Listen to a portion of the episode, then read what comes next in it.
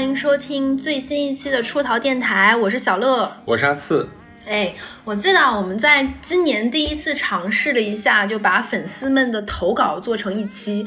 那一期呢，我们是把粉丝给我们节目的一些提问整理了一下，而大家还觉得挺有意思的。就是这里嘛，我这就是怎么说呢？就是我们的粉丝在投稿渣男、渣男、渣女的质量上呢，非常让我们的堪忧，就是过于的平平淡了。也可能是我们也做了二十几期渣男渣女，就题型啊，也就是非常的丰富。再加上这种奇形怪状的人也太多，只能说粉丝们的日子大部分过得还行，情感生活，所以我们就一直就是在投稿的这个道路上呢，就比较坎坷。但咱们粉丝在感情生活上虽然略显乏味和平淡，但是粉丝们在其他方面的生活真的是千奇百怪。我发现我整理不出来就是渣男渣女的，但是我们可以出。就是日常类的节目，像上一期的问题，那我们这次没有整理出来那么多的问题，但是粉丝也投投稿了关于情感伦理，然后 一会儿大家就知道了，就是各种是是关于野荡的吗？就 就很野荡，而且就就很很很就是伦理上的野荡。那我们今天就大概给大家奉上就粉丝投稿的，然后投稿的故事因为方向各各不相同，非常的都特别，而且在我们以以往的节目中都没有出现过。然后其中很多故事呢，我就给哈次简单的描述一下，目的是希望哈次跟我们听众朋友大家都一样，就原汁原味，第一时间同步听，感受那种心灵的涤荡和他们的野荡。他们能涤荡得了我吗？这第一个故事呢，就是留学生。哎，我刚才刚才我想跟你说个搞笑的事情，我忘记，等我想想再说吧。对我台呢，留学生也是非常大的一个群体。嗯。然后留学生就提了一个，跟我们粉丝投稿的是英国的留学，投稿了一个迷惑行为大赏，就是这个投稿的人呢，他坐标在英国，他在他们住的那个公寓群里呢，在厨房里看到了一一个私厨，就是个人小厨房的那样一个广告，然后呢，这个广告是这么写的，给我给大家念一下啊，私厨。包括费用，费用包括食材费用，客户可自行购买，他也可以代为购买清单小票加手工费如下。二，因为个人爱好，客户如果有 GUCCI 的单品打五折，有 GUCCI 的单品打五折，就是奢侈品，就个人爱好，就比如说我给你家做饭，但你家是有 GUCCI 这类的品牌，我可以给你打八五折。就你有这个牌子，我见到让我开心，所以我要给你打折，是这意思吗？对，我不懂，我不懂。然后第三点，根据菜量多少可以刀。配送费根据距离远近不等，近的话上门可以打八五折，做饭可以清理灶台，如需刷碗根据菜量加四或者减十，就是根据菜量加或者减都可以，偏好忌口都可以。然后价格呢非常贵，我估计它是英国的话，那它这个应该是磅磅，地三鲜八磅，溜肉段八磅，雪衣豆沙啊会做雪衣豆沙很厉害。了，我想说，你番茄牛尾汤十块五磅，然后孜然牛肉粒十块五磅，蒜苔炒肉八磅。好贵呀！麻辣香锅根据食材定，真的不贵吗？不贵不贵，八磅上门做。然后这个这个是现在的菜谱的这个价格。我然后他给我投稿的这个人说，最妙的一点是什么呢？是因为他觉得 GUCCI 这个打八五折的这一点 真的是很妙，所以他就给来了个投稿。我当时看到这里，我也觉得很很有意思。然后然后说放假了，朋友们有懒得做饭或者想聚餐不知道做啥的可以找我，主要是喜欢做饭，顺便交一个朋友。哎，我觉得这个不是特别像那个什么吗？就之前咱们说在小红书上有那种与兴趣爱好交友那种，对吧？呃，技能互换交友那个。你你你你你这个你在电台里讲过吗？技能互换交友？我讲过呀。你知道最近还有一个什么的吗？有一个渣男渣女的新词，就是说要要要素约约素跑。嗯，素就是吃素的素。就是说，我知道你说的哪种素，就是大家见面在抱在一起睡觉，但是不发生关系。很早就有啊，真的，很早就有。我就说啊，怎么还有这种东西？有有有有。然后说说，就是因为我我跟我的另一半谈恋爱，他他在他会说，我跟另一半谈恋爱太久，我们生活就是没有激情，然后大家在一起，我就想找一个人温暖彼此，我们没有什么。对。然后我在想，他们真的是素还是假借素的名？真的素，因为其实很多人现在是，其实啊，大家以为好像性爱是人类所有的生物都需要的。其实也不是，嗯，很多人觉得说，那我可能就需要一个温暖的怀抱，或者说，嗯，就是一个像一个有安全感的一个依靠一样，那他就会找到这样一个速泡，嗯，对，就是真的就两个人依偎在一起睡一觉，顶多可能他亲亲摸摸。哦，还有一个叫亲亲，就是约就是找陌生人亲亲，大家那个时候，我想说啊，嗯，就这个单纯亲亲，就只是亲亲，就是想跟人有嘴和嘴之间肉碰肉这种的，我。哎，你们不知道这个会传染单纯疱疹吗？但我在想说这个我也不是很能理解，我就觉得现在人类不能让我理解的事情真的是好多。这个就是现在需求比较细分，只能这么就很很。很细分。很细分我记得好像以前你跟我讲过，好像关于性癖上有很多很细分的那个。赛道比较多了，然后，然后这个想下一个是我，因为我我就是微博不是经营了一段时间，其实我比你发的多嘛。然后我前段时间经经历经历了一次投稿，这个人给我讲的是，你知道我们大多数讲的离谱的故事都是什么我的闺蜜呀、我的男朋友呀、我的女朋友呀，或者是我的同学这一类，或者是我的上司。我经历了一个投稿是什么？我的离谱妈妈。就是这个人，他说我是一个行为各方面很正正常的人，但他的妈妈是一个表演型人格加说谎精。哦天哪！就是我想说，我说嗯，我说这是什么类型的呢？就他妈妈，就比如说他妈妈是离婚之后带着他跟下一个就是丈夫在一起，他爸跟他妈离婚就是正常的性格不合，也没有什么出轨各方面，就可能就是他爸，因为那个时候不是很多银行江浙沪他会开远一点地方的分行嘛，他爸就去了那个地方当分行，他妈在这个地方上班就不想过去，然后他爸和他妈就因为异地就分手了，他爸也没有再再婚，他觉得就是很正常，他爸也没有出轨，他后面。就是发现了很久都没有，结果他发现他妈是一个说谎精。他妈跟他爸是怎么认识呢？他妈跟他现在的继父的认识的方式是他妈跟他继父说，他离婚是因为他前夫家暴。嗯，但他后面找了很多证据，都发现他妈他妈在跟他爸在一起的时候根本就没有装家暴，他妈就是表演型人格，就可能会给自己加很多戏，给自己加戏，然后跟他跟他跟他继父说，我很我很难，其实我带着。我带着我的女儿，我其实很难再嫁，而且我其实感情受到过很多的创伤，我前任就一直打我，我我就是我人生站不起来，怎么怎么办？然后遇到了他的那个他的继父，他的继父呢是这个女生的老师，对，然后他老师就觉得啊，这个女孩儿这个学习也比较一般，然后你一个妈妈扛起来这么多很不容易，然后我会对她照顾，然后他妈有的时候就会搞得非常风尘仆仆，说没有时间给他女儿做饭，其实他妈就是去打麻将了，才来接她。天哪，这对他妈，他妈就是表演型人格。你说他妈妈多坏呢？也不是，但他妈就享受于这样的表演型人格。然后就开家长会的时候呢，就比如说今天就特地要穿一件旧衣服，就是说其实一个人家里条件非常一般，然后都用来养女儿，没有没有钱买衣服。你知道这叫啥吗？戏比天大。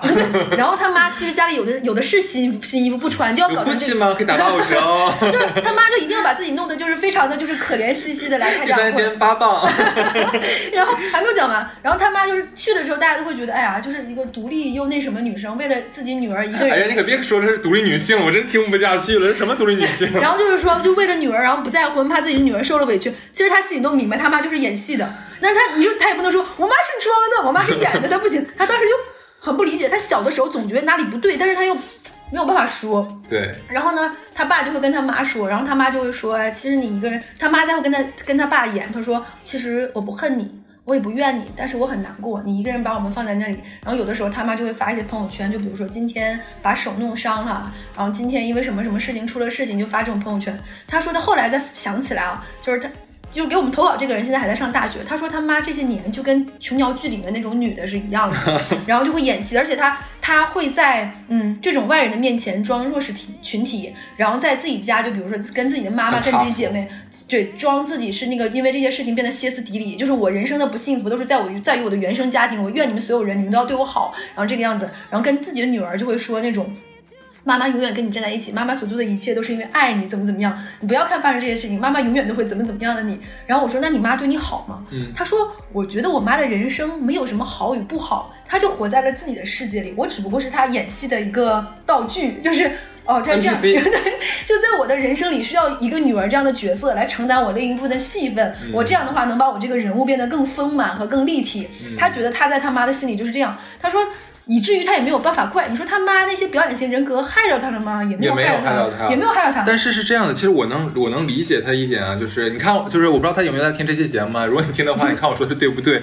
就是你其实觉得说妈妈是你最亲，按理说是最亲密的人，对吧？就是你我我无所谓说我妈愿意在外面演再怎么样，但是我希望是面对我这个最亲的女儿的时候，其实你可以卸下伪装，嗯，你可以跟我非常坦诚的相见。他妈不行，对对对，其实如果说我觉得，我不知道是不是你，我不知道你在不在听这期节目。如果说妈妈是很坦诚的态度在跟女儿接触、在相处的话，会不会打消他很多的不开心？然后他说他有试过，比如说跟他妈坦诚说，妈妈其实我有很多很多很那个什么，妈，你别装了 妈。他就想跟他说妈你别装了，他发现他妈不行，他妈已经融入到自己的骨血里了，就是到每个就是多面人格，就六边形战士，就是。然 后他说他也很酷，他说他遇到过很多很复复杂的人格。然后他说他现在上大学，他说他想转个专业学心理学，因为他我觉得我说你不用学，我说你妈就是你人生最永远最扎实的样本量。他说不理不理解，就是他妈的戏就是就跟演在上，比如说他现在，而且他妈在每个阶段会清除前前一个人格，进入到一个新的人格。他现在上大学之后，去了他大学大学同学面前，然后你知道他妈跟他大学同学演是什么？自己是那种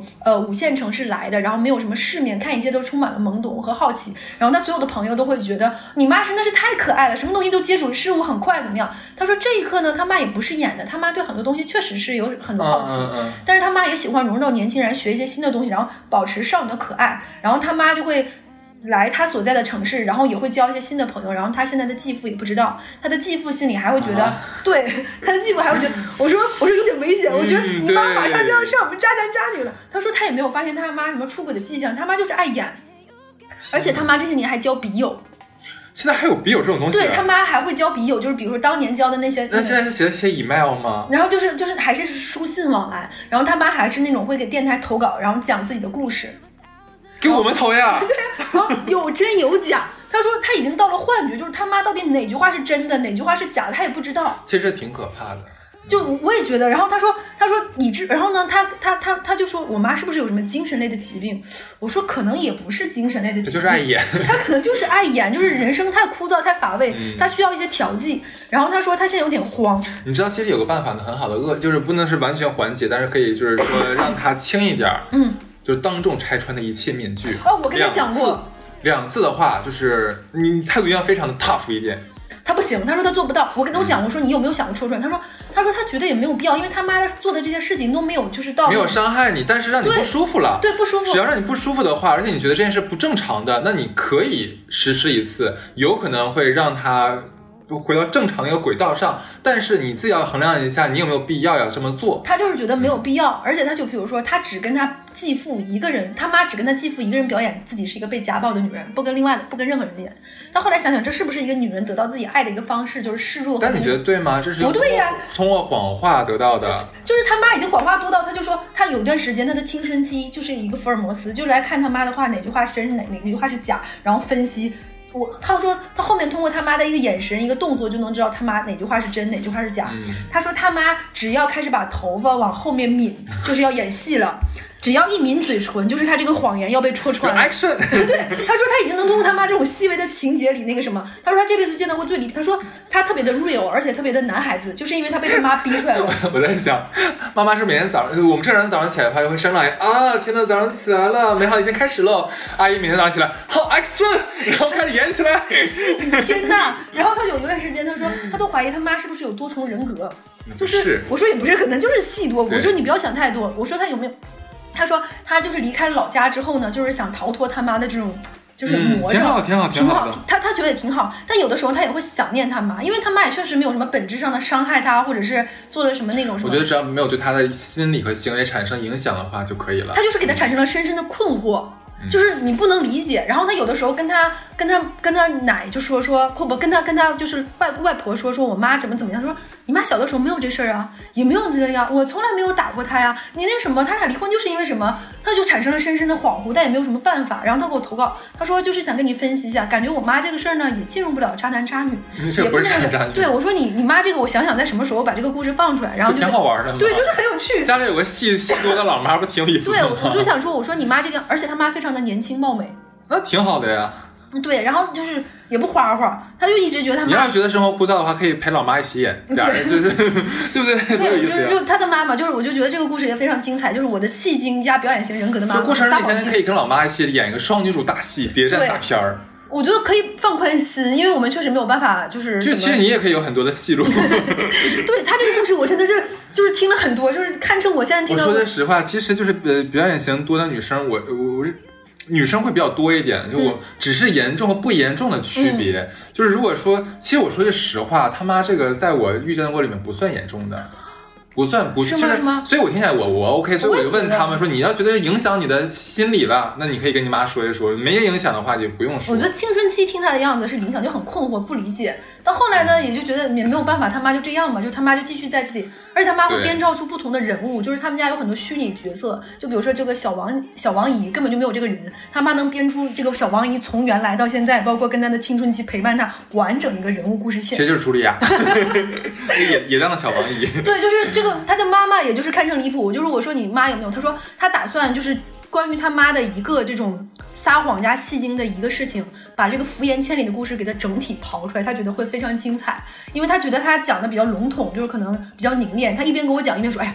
我感觉为什么我永远没有你跟哈斯在电台里讲那么有意思，我就没有办法。其实我妈那个特别的怎么怎么样，我说那等你就深挖他某一个角色妈妈给我们投稿。对，你你深挖你妈那个角色，就剖析她这个角色她是怎么演绎的，就怎么的。我觉得他妈是一个小说家，可能就是没有出书，妹妹现在读的是什么专业？是是导演专业还是剧本专业？我就可以好好 研究一下人物，就每个都很立体。他妈会编造出几个没有这样的线，一直一直敷衍千里。呃，其实还好对，我觉得对，就是戏很多，就是所以我们这我觉得一期挺可爱的对，。所以我们这期是一些就是各种方向的投稿，多好玩下一个呢，就是我们已经讲完了两性的，对不对？嗯，啊不，讲讲完了伦理向的，就是关于啊这就是伦理是吧我我的妈妈的，还讲了就那我的兼职的留学生生活的。那下一个故事讲的是什么呢？就是呃我的性癖非常怪怪的男朋友们。你注意尺度啊！就是这个女生是这个样子，这个女生是一个零零后，已经成年了，零零后成年了。，OK，她已经成年了，然后她就说她在谈恋爱，对不？她在那个在性这个方面是喜欢那种，比如说稍微小虐一点，就比如说男朋友咬一下自己的肩膀呀，或者是可能把自己身上弄一点手印，他会有一些这样的一些小爱好。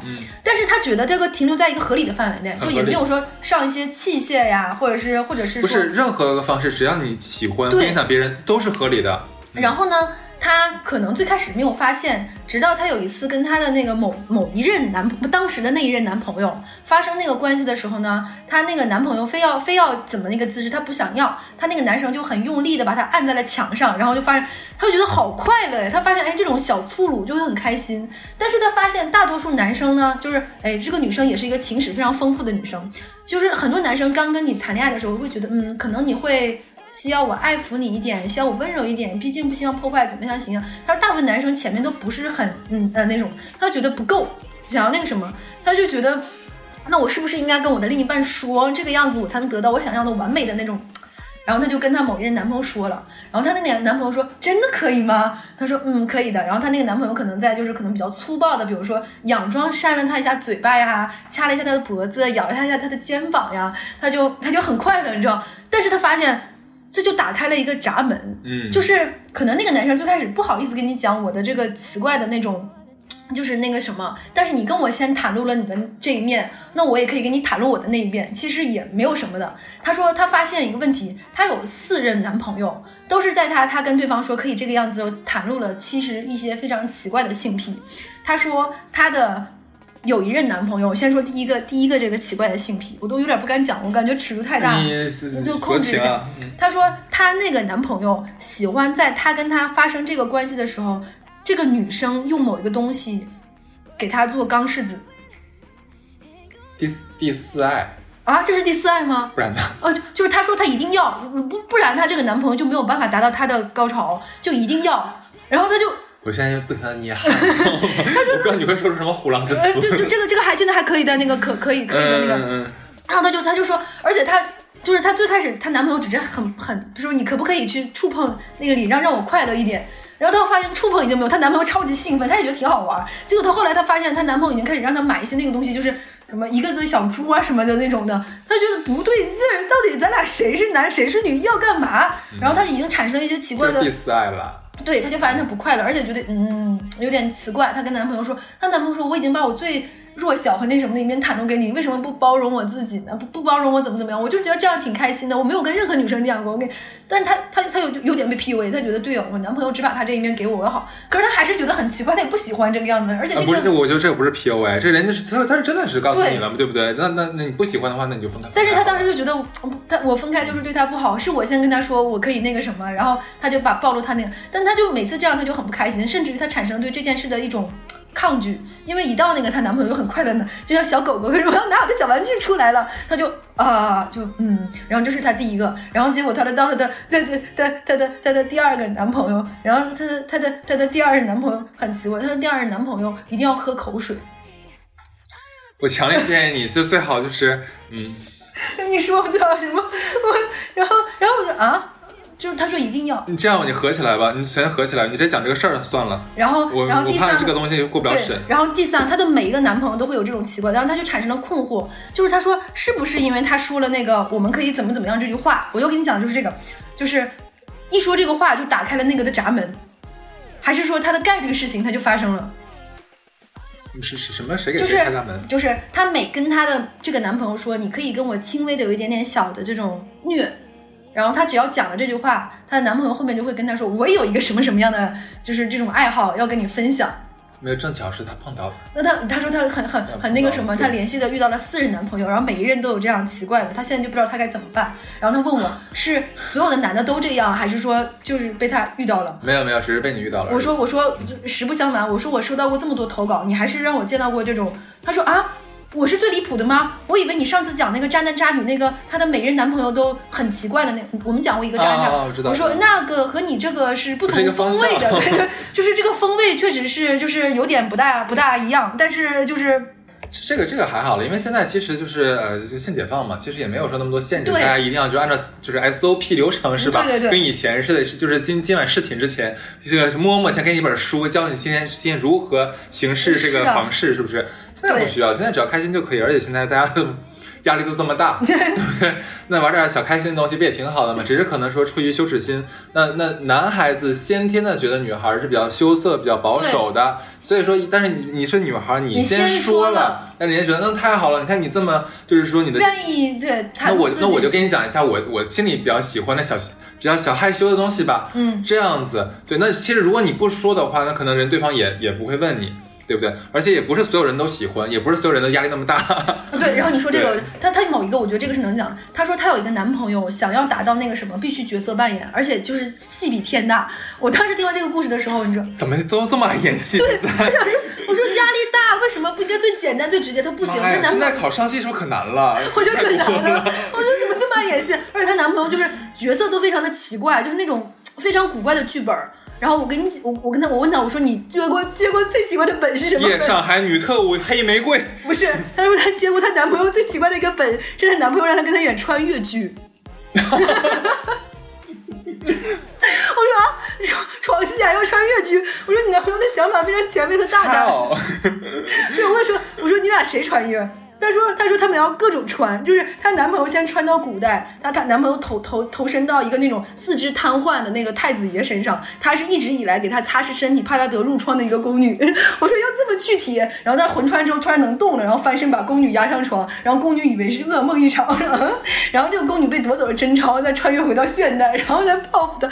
嗯，OK OK，知道。下一个 这个很很离谱，下一个故事就更离谱了，下一个离谱叫做。”我和我的孽缘亲戚之间的成长之路哦，就是这个故事也很离谱。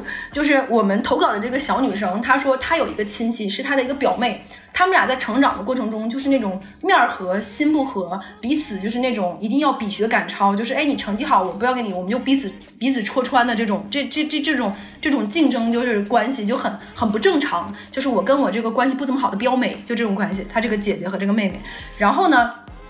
他俩从小到大就是那种家长就会觉得，其实从小长大关系很好，其实不好。他说他有一次在家里不小心玩小小玩具，因为他一直是播客的资深听众，然后很多小玩具会找播客做那个广告嘛，然后。当然不是找我们，他们就某一个那个小玩具长得又特别可爱又那个什么。他说他爸妈有发现过一次那个玩具，但也没看出来那个是什么，因为长得太可爱了。他有一次在那个在家玩那个小玩具，他说那个东西真的让他嗯，然后很开心，而且他觉得也不需要，因为很久没有谈恋爱了。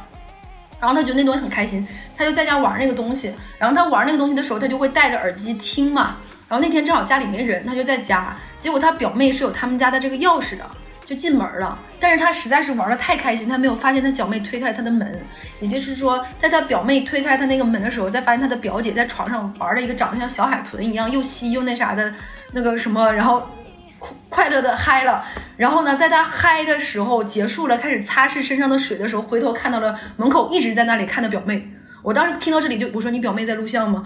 他他说没有，但是他当时已经裂开了。他表妹多大？他两个人都已经成年了。然后呢，他当时就裂开，他当时第一反应就是完了，我表妹一定会把这件事情跟我妈说。然后他当时就很痛苦，但他表妹没说，但他表妹就是心肠一个巨大的快乐，哈哈哈哈！我的表姐这个，他就觉得又屈辱又难受。我我能理解他那个复杂的心情，就是你让全世界你最不想让他知道的那个人知道了你在家里那个什么，还被他看到了。不是他表妹变态吧？他为什么在后面偷摸看着表姐？对我当时第一反应就是我操，我脊背发凉。然后然后我们这个投稿的女生也是也是，她说他从那天开始就想说，我能抓住我表妹什么？哎呀，天哪！然后能够反杀他呢？然后我们这个投稿的女性朋友呢，就是想说，因为这个朋友呢，就奇怪小心理不分男女了，就是想能能怎么开始，他就开始思考这个蛛蛛丝马迹。然后我觉得我们投稿的粉丝都很奇怪，人类就是奇奇怪怪的小动物啊，很妙啊。然后我们就我一定要找到一个他的什么这种这种这种就是事情能抓住他的把柄反杀。我的我的表妹其实是个男的。然后他就说说，我感觉怎么样？我就讲已经到了那种没有问题制造问题，没有危机。就是产生危机，然后能能够怎么样？到后来发现我的表妹好像一直没有谈恋爱，他开始暗寻蛛丝蛛丝马迹。但是他表妹其实私下的业余生活也很繁忙，然后也会有的时候发发短信，然后就是那种笑出来。我说你俩到底是关系好还是不好？感觉很，他说就是很近，但是又没有多好。嗯，从小一起玩到大，但是关系很明白很差。我说他懂了，懂了，懂了。然后他说他有一天晚，有一天突然发现他的表妹看了看手机，然后跟对方说说啊，那我晚上怎么怎么样，然后就出去了。然后就出去，他就他就去他就去尾随。我说你不比你表妹好多少？我前面刚骂完你表妹偷看你那玩意儿，然后你这这你这其实感觉你们俩这什么玩意儿？然后那时候他就他就特别兴奋，他就偷偷跟着他表妹，发现他表妹在秋天秋冬已经有点瑟瑟凉凉的，就是这个南方的城市，他们表妹出去的，然后遇到了一个人，跟那个男的就跟那个人就抱在一起，他就想说。这个男的是就是看起来又不像男的，然后又是就是那个什么，他就跟着那表妹去了，到了小公园，到了小公园呢，就发现他的表妹坐到了那个人的腿上，两个人就那个什么亲亲我我啊，然后铁梯，对，然后他就发现，然后呢，就他就他就他在远处，然后终于让他看到了，就是他的。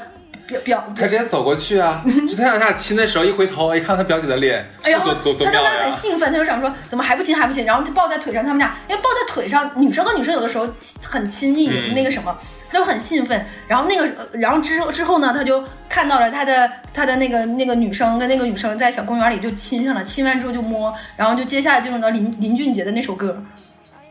就 你知道那首歌吗？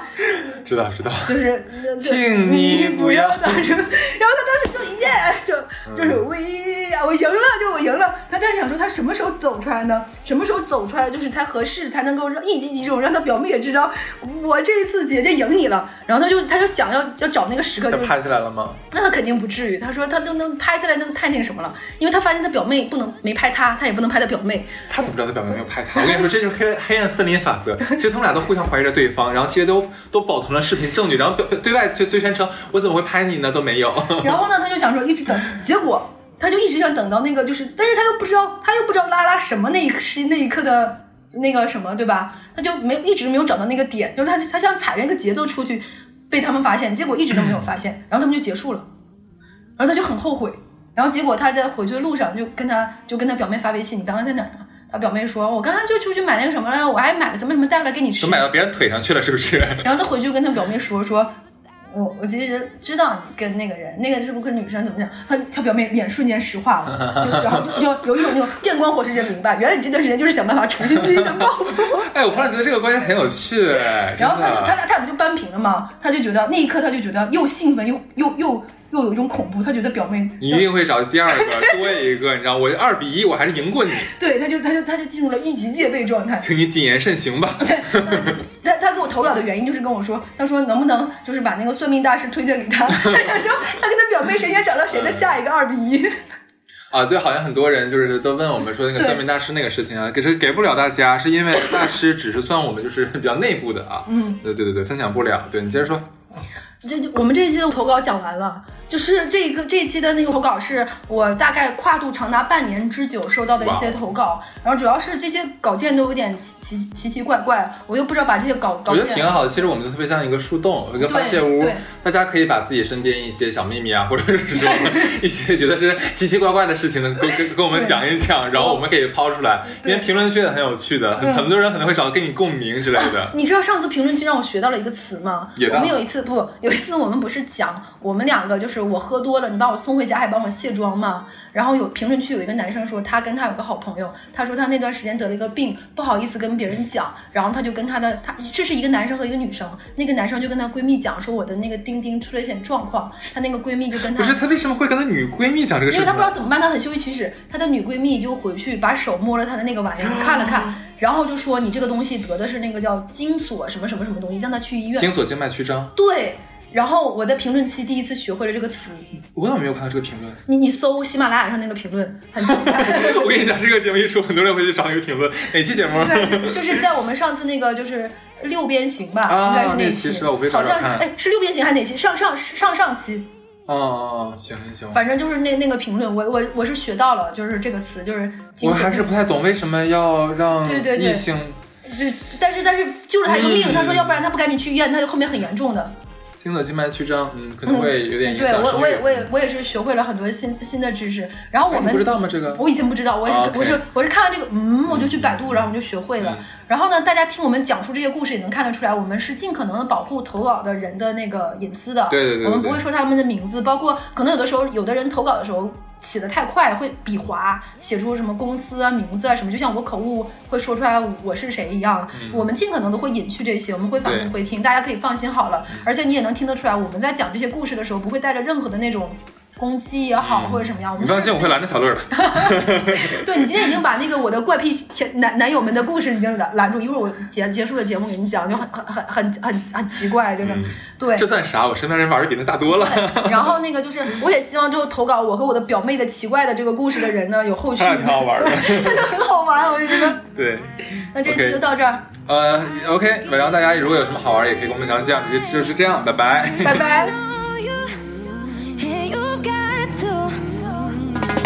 Make it on your own. But we don't have to grow up, we can stay forever young. Living on my sofa, drinking rum and cola underneath the rising sun. I could give a thousand reasons why